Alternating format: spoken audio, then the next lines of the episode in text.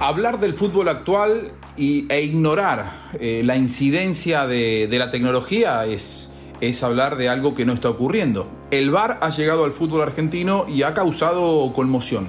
Hablamos del VAR, hablamos de arbitraje con alguien que conoce mucho este fenómeno que es Héctor Baldassi, toda una autoridad aquí en Footbox Argentina. Juanjo Buscalia presenta Footbox Argentina, un podcast exclusivo de Footbox. Hablamos fútbol. Bueno, bienvenidos a Footbox eh, Argentina. Eh, la verdad que es un verdadero placer recibir a una de las personas sino la persona que más sabe de, arbitraje, súper eh, actualizado con lo que está pasando actualmente con el tema del VAR, la gran revolución que ha tenido no solamente el arbitraje, sino el fútbol a nivel mundial y que ha llegado a la Argentina. Eh, el VAR y ha despertado muchas polémicas, muchos comentarios. El señor Héctor Baldassi. Héctor, ¿cómo va? Hola Juanjo, ¿cómo estás? ¿Cómo andás? Buen día, ¿cómo andás? ¿Todo bien? Bien, bien, bien. Qué, placer tenerte, Héctor. ¿Te gusta cómo se está utilizando el, el VAR en la Argentina desde tu experiencia? ¿En qué, ¿En qué situación estamos? No, pero estamos en los primeros pasos. A ver, nosotros tenemos que retrotraernos a cuándo comienza el VAR. Y, y, te digo algo más. Hay que saber por qué el VAR llega también al fútbol. ¿Qué quiero decir con esto? ¿Qué hizo FIFA?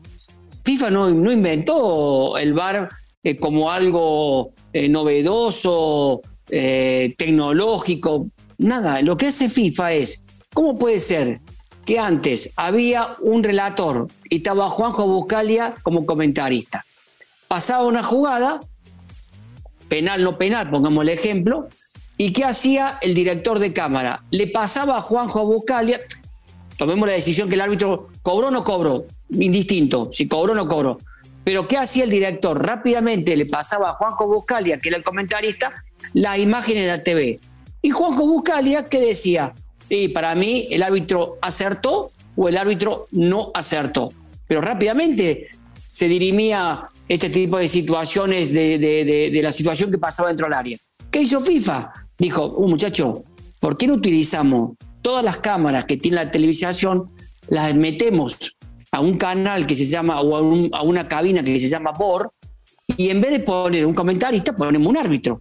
Que el árbitro tenga permanente contacto con el, campo con el árbitro que está en el campo, que el árbitro del campo le informe al árbitro que está sentado en la cabina BOR lo que cobró, lo que vio, y el árbitro, obviamente, con una eh, mentalidad de árbitro, con, situaciones que le puede dar a, través de las imágenes que está viendo y lo que escucha, lo que le, comunica el árbitro, dice resolver rápidamente esta situación para ratificar o rectificar el fallo.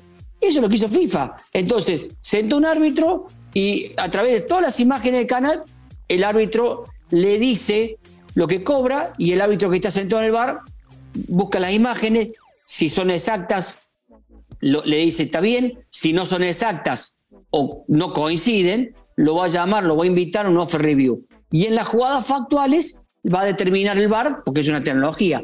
Eso es lo que hizo FIFA. Ahora bien, esta metodología viene ya del año 2017. El 17-18 ya las puso en la regla de juego. Ahora bien, las grandes ligas de Europa ya juegan con VAR de hace muchos años y ya hay una práctica, ya hay, una, hay una, un conocimiento del manejo perfecto de lo que son las cámaras de parte de los árbitros que están sentados en la cabina BOR. Y eso hace que obviamente eh, vaya teniendo dinámica el VAR. Hoy en Argentina ya lo estamos jugando en las dos primeras fechas. Hay que esperar un poco también, porque no en todos los países de Sudamérica se juega con VAR, a excepción de Brasil, a excepción de Colombia, a excepción de Chile y Paraguay, las otras ligas están teniendo adaptabilidad a esta herramienta, que es muy importante para el árbitro.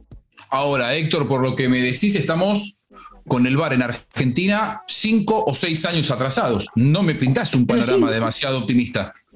No, pero sí, no, no, no optimista hoy, pero sí hay que recuperar esos años que perdimos. A ver, no, no, eh, esto, eh, el, sistema VAR, la persona que está sentada en el VAR como un árbitro, es como un piloto de avión. Yo hago la comparación exactamente con un piloto de avión. El piloto de avión, mientras más horas de vuelo tenga, obviamente que va a tener más conocimiento de la cabina, de la instrumentación, le va a dar más seguridad, por eso también la práctica te da seguridad. Entonces, cuando más minutos de bar tengan los árbitros en la Argentina, más seguridad va a tener. O sea que acá tenemos el mejor, considerado uno de los mejores árbitros bar del mundo, que Mauro Vigliano. Y, y Vigliano va perdiendo esa cotidianidad o esa, esa práctica diaria que venía teniendo cuando jugaba en FIFA o en los torneos de FIFA o con, o a partir de octavos de finales en Sudamericana y en, y en Libertadores.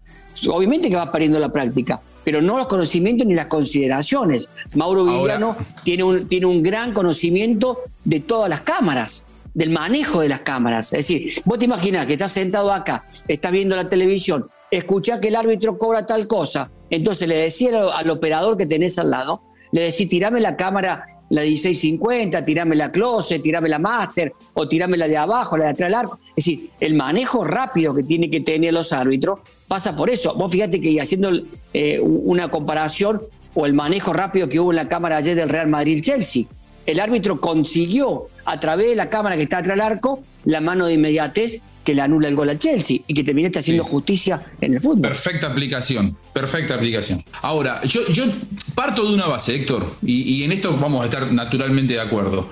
Los dos creemos que no hay mala fe en esto, que puede haber un error humano, lógicamente. O sea, yo no me pondría a hablar de arbitraje si creyera que los árbitros quieren eh, perjudicar o beneficiar a uno de los dos bandos. Digo, pueden equivocarse para un lado o para el otro, porque son seres humanos. En definitiva, la tecnología la manipula un ser humano y se puede equivocar. Ahora, yo coincido con vos. Mauro Viliano, el mejor árbitro VAR y lo dicen todos ustedes que son especialistas, el mejor en la Argentina. Para mí, Patricio Lustó es el mejor árbitro de fútbol en la Argentina.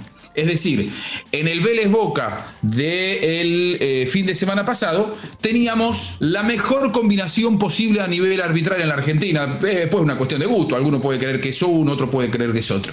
La mano de Varela que no cobran es una cosa que vos decís, ¿cómo puede ser? O sea, ¿qué pasó? Vimos todos mal, se equivocaron. Digo, es raro lo que pasó en esa acción. Totalmente de acuerdo contigo. Totalmente de acuerdo contigo. Es decir, no te puedo dar una, una, una explicación o, tratar de darte una, un atenuante a lo que pasó, porque no lo sé. No sé si esa cámara eh, estaba. No, no, no, la verdad que no tengo ni idea qué, lo que, qué fue lo que pasó hablaban de que la pelota pasó, salió antes de que venga el córner. Yo por las expresiones corporales que uno puede ver del árbitro, me parece que eso fue medio rebuscado, me parece. Hablando eh, de, acá del sentado de mi casa. Pero no sé qué es lo que pasó en esa cámara, la verdad. Pero puede pasar, claro que puede pasar que un árbitro, por más que sea el mejor, se puede equivocar. Cuando no había VAR, los árbitros, Elizondo se equivocaba y era el mejor árbitro del mundo. También se equivocaba por una cuestión de interpretación. Hoy también esta herramienta VAR te puede llevar a, equivocarte en una, en una interpretación, ¿entendés? En una interpretación de jugada que para vos es penal, para el VAR no es penal, eh, y ahí es donde empiezan a, a, ver cuestiones que tengan que ver con la personalidad del que está sentado en el bar con el árbitro. Claro, eh, la relación. que yo no puedo responder yo no puedo responder porque no estuve. No, no, tuve esta herramienta. A mí me hubiese encantado dirigir con esta herramienta. Eso te iba a preguntar. ¿Te hubiera gustado eh, estar en, esta época de bar? Olvídate, me encantaría. Porque cuando hay un árbitro firme en la cancha, cuando hay un árbitro con decisión, con personalidad, un árbitro que, que tiene criterio, obviamente, y, que, que, se equivoca poco, porque su carrera le dijo que se equivocó poco, el VAR lo ayuda para esos errores claros y obvios. ¿O vos te pensás que eh, uno no se equivocó? Yo me he equivocado. Por ejemplo, yo pongo un ejemplo de un partido en la cancha de Almagro, Almagro Lanús, una mano terrible del defensor de Almagro que la sacó como el arquero y yo por una mala ubicación no la vi. El asistente no me ayudó porque tampoco la vio. ¿Y qué pasó? Llegué a, la noche a mi casa, bueno, la noche no, sino en el vestuario ya sabían que era mano porque las imágenes de televisión demostraban que había sido mano. En ese caso, a mí me hubiese llamado el árbitro VAR me he dicho, vení, que hay un, hay un penal por una, por una mano, ¿entendés? Vení a verla. Entonces hubiese ido a verla y yo hubiese eh, rectificado mi fallo ahí nomás. Y no, te, y no evitabas de comerte un marrón. Con la, con la amargura y la mochila de una equivocación, que fue muy clara, porque en verdad fue muy claro el error, fue, muy claro, fue claro, o fue un, fue un, elefante, como lo que se busca siempre en el bar, un elefante. Pero bueno, Buscan elefantes sin hormigas. Entonces, Claro, no, si buscamos hormigas vamos a conseguir siempre hormiga en el fútbol. Pero el fútbol es un fútbol de contacto, es un fútbol en el cual obviamente hay este tipo de pequeños agarrones donde el jugador lo puede, lo puede tener, empujarlo un poquito. Es decir, fútbol eh, es roce, Lo entendemos todo de esa manera. Pero obviamente que hoy con el VAR quieren algunos eh, ir a buscar esas pequeñeces que no le hacen bien al fútbol. El fútbol, el VAR llegó para solucionar un problema de un error claro y obvio que tenga el árbitro y que, obviamente le pueda dar justicia y, compromiso con la justicia y darle más transparencia al fútbol. Y obviamente que ahí, ahí, es donde, donde vos hablabas de, la desconfianza. ¿eh? Acá ya, ya no se va a poder desconfiar, sino se va a poder decir, hay un error, es decir, eh, no, no, no, no. Ya, ya se deja de lado esa desconfianza. Porque yo siempre digo que el árbitro tenía que lograr en su carrera credibilidad. Y eso se logra a través de los años. La sumatoria de partidos, la sumatoria de esos años y con una gran performance en el acierto, va logrando credibilidad en el mundo del fútbol.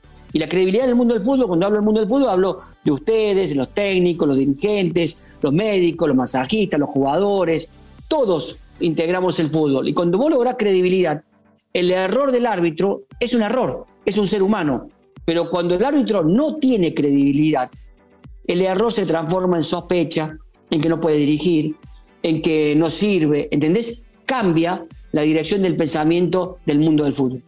Ahora, Héctor, eh, me, deja un poco preocupado esto que vos me decís. El, el VAR en la Argentina está cinco o seis años atrasado con respecto a, Europa, supongamos. No, no lo digo yo, no lo digo yo. No, lo los años. Hay menos horas de vuelo. En Europa están empezando a tener ya generaciones de árbitros que se formaron con el VAR. Nuestras generaciones todavía no, lógicamente, porque venimos cinco o seis años atrasados. Eh, es importante eso, que el árbitro ya desde sus primeras experiencias, es decir, las camadas venideras van a ser superadoras con respecto a las actuales, porque los actuales se formaron con el arbitraje tradicional, convencional, en cambio los que vengan en adelante van a relacionarse con esta nueva herramienta de manera más natural. No te quepa duda, no te quepa duda que es así. Y por eso vos ves la, Premier League o ligas importantes que resuelven con rapidez, porque ya tienen la práctica. Eh, yo, digo esto, y esto seguramente no lo voy a ver. Bueno, mi hijo, mi hijo empezó el curso de árbitro, se decidió ser árbitro con 18 años, empecé el curso de árbitro. Él, seguramente, va no, le va a hacer falta operador cuando llegue a la tecnología. Porque la, idea seguramente va a ser de que el mismo árbitro sea el operador conociendo el tema de las cámaras, y vos sabés que son táctiles las cámaras ahí, vas a buscar la imagen vos y no vas a tener que depender de una persona que tenés al lado que diciéndole vos, dame la 1650 o dame la atrás, como te decía anteriormente, dame la closet, eh, dame la, la revés. Todo ese tipo de cosas va a cambiar seguramente, porque hoy los pibes la tecnología la manejan de taquito. Eso es lo que vamos a tener que acostumbrarnos. Pero quiero decir esto, no llegamos tarde, venimos con atraso. ¿Entendés? Pero eh, tenemos atraso y tenemos uno de los mejores árbitros de bar en el mundo. Que Mauro Vigliano. Como, Mauro Vigliano. Em, ¿Te sorprendió la salida de, de CNM? Sí, sí, debo decir que me sorprendió por una cuestión de, que sabía que Wilson, Wilson tiene una, una, gran eh, convicción y, la verdad que yo me siento muy feliz porque allá en el año 2016, final 2017, cuando a mí él y el presidente Domínguez me invitaron a ser parte de la comisión de arbitral, eh, juntamente con Oscar Julián Ruiz y Jorge, y, Jorge Larrionda, nosotros teníamos un objetivo de hacer un cambio radical en el arbitraje sudamericano y creo que lo logramos y dejamos bien posicionado. Y Wilson es una persona de una honestidad intelectual que realmente le pone todo al arbitraje, le puso todo y nosotros lo acompañamos en ese, en ese proceso y en esa, esa proyección. Bueno, abrazo grande Héctor, un placer hablar contigo como siempre. Saludos Juanjo. Muy bien, pasó Héctor Baldassi por Footbox Argentina, un lujo que nos dimos para hablar de arbitraje. Gracias por acompañarnos como siempre, que pase bien. Esto fue Footbox Argentina con Juanjo Buscalia, solo por Footbox.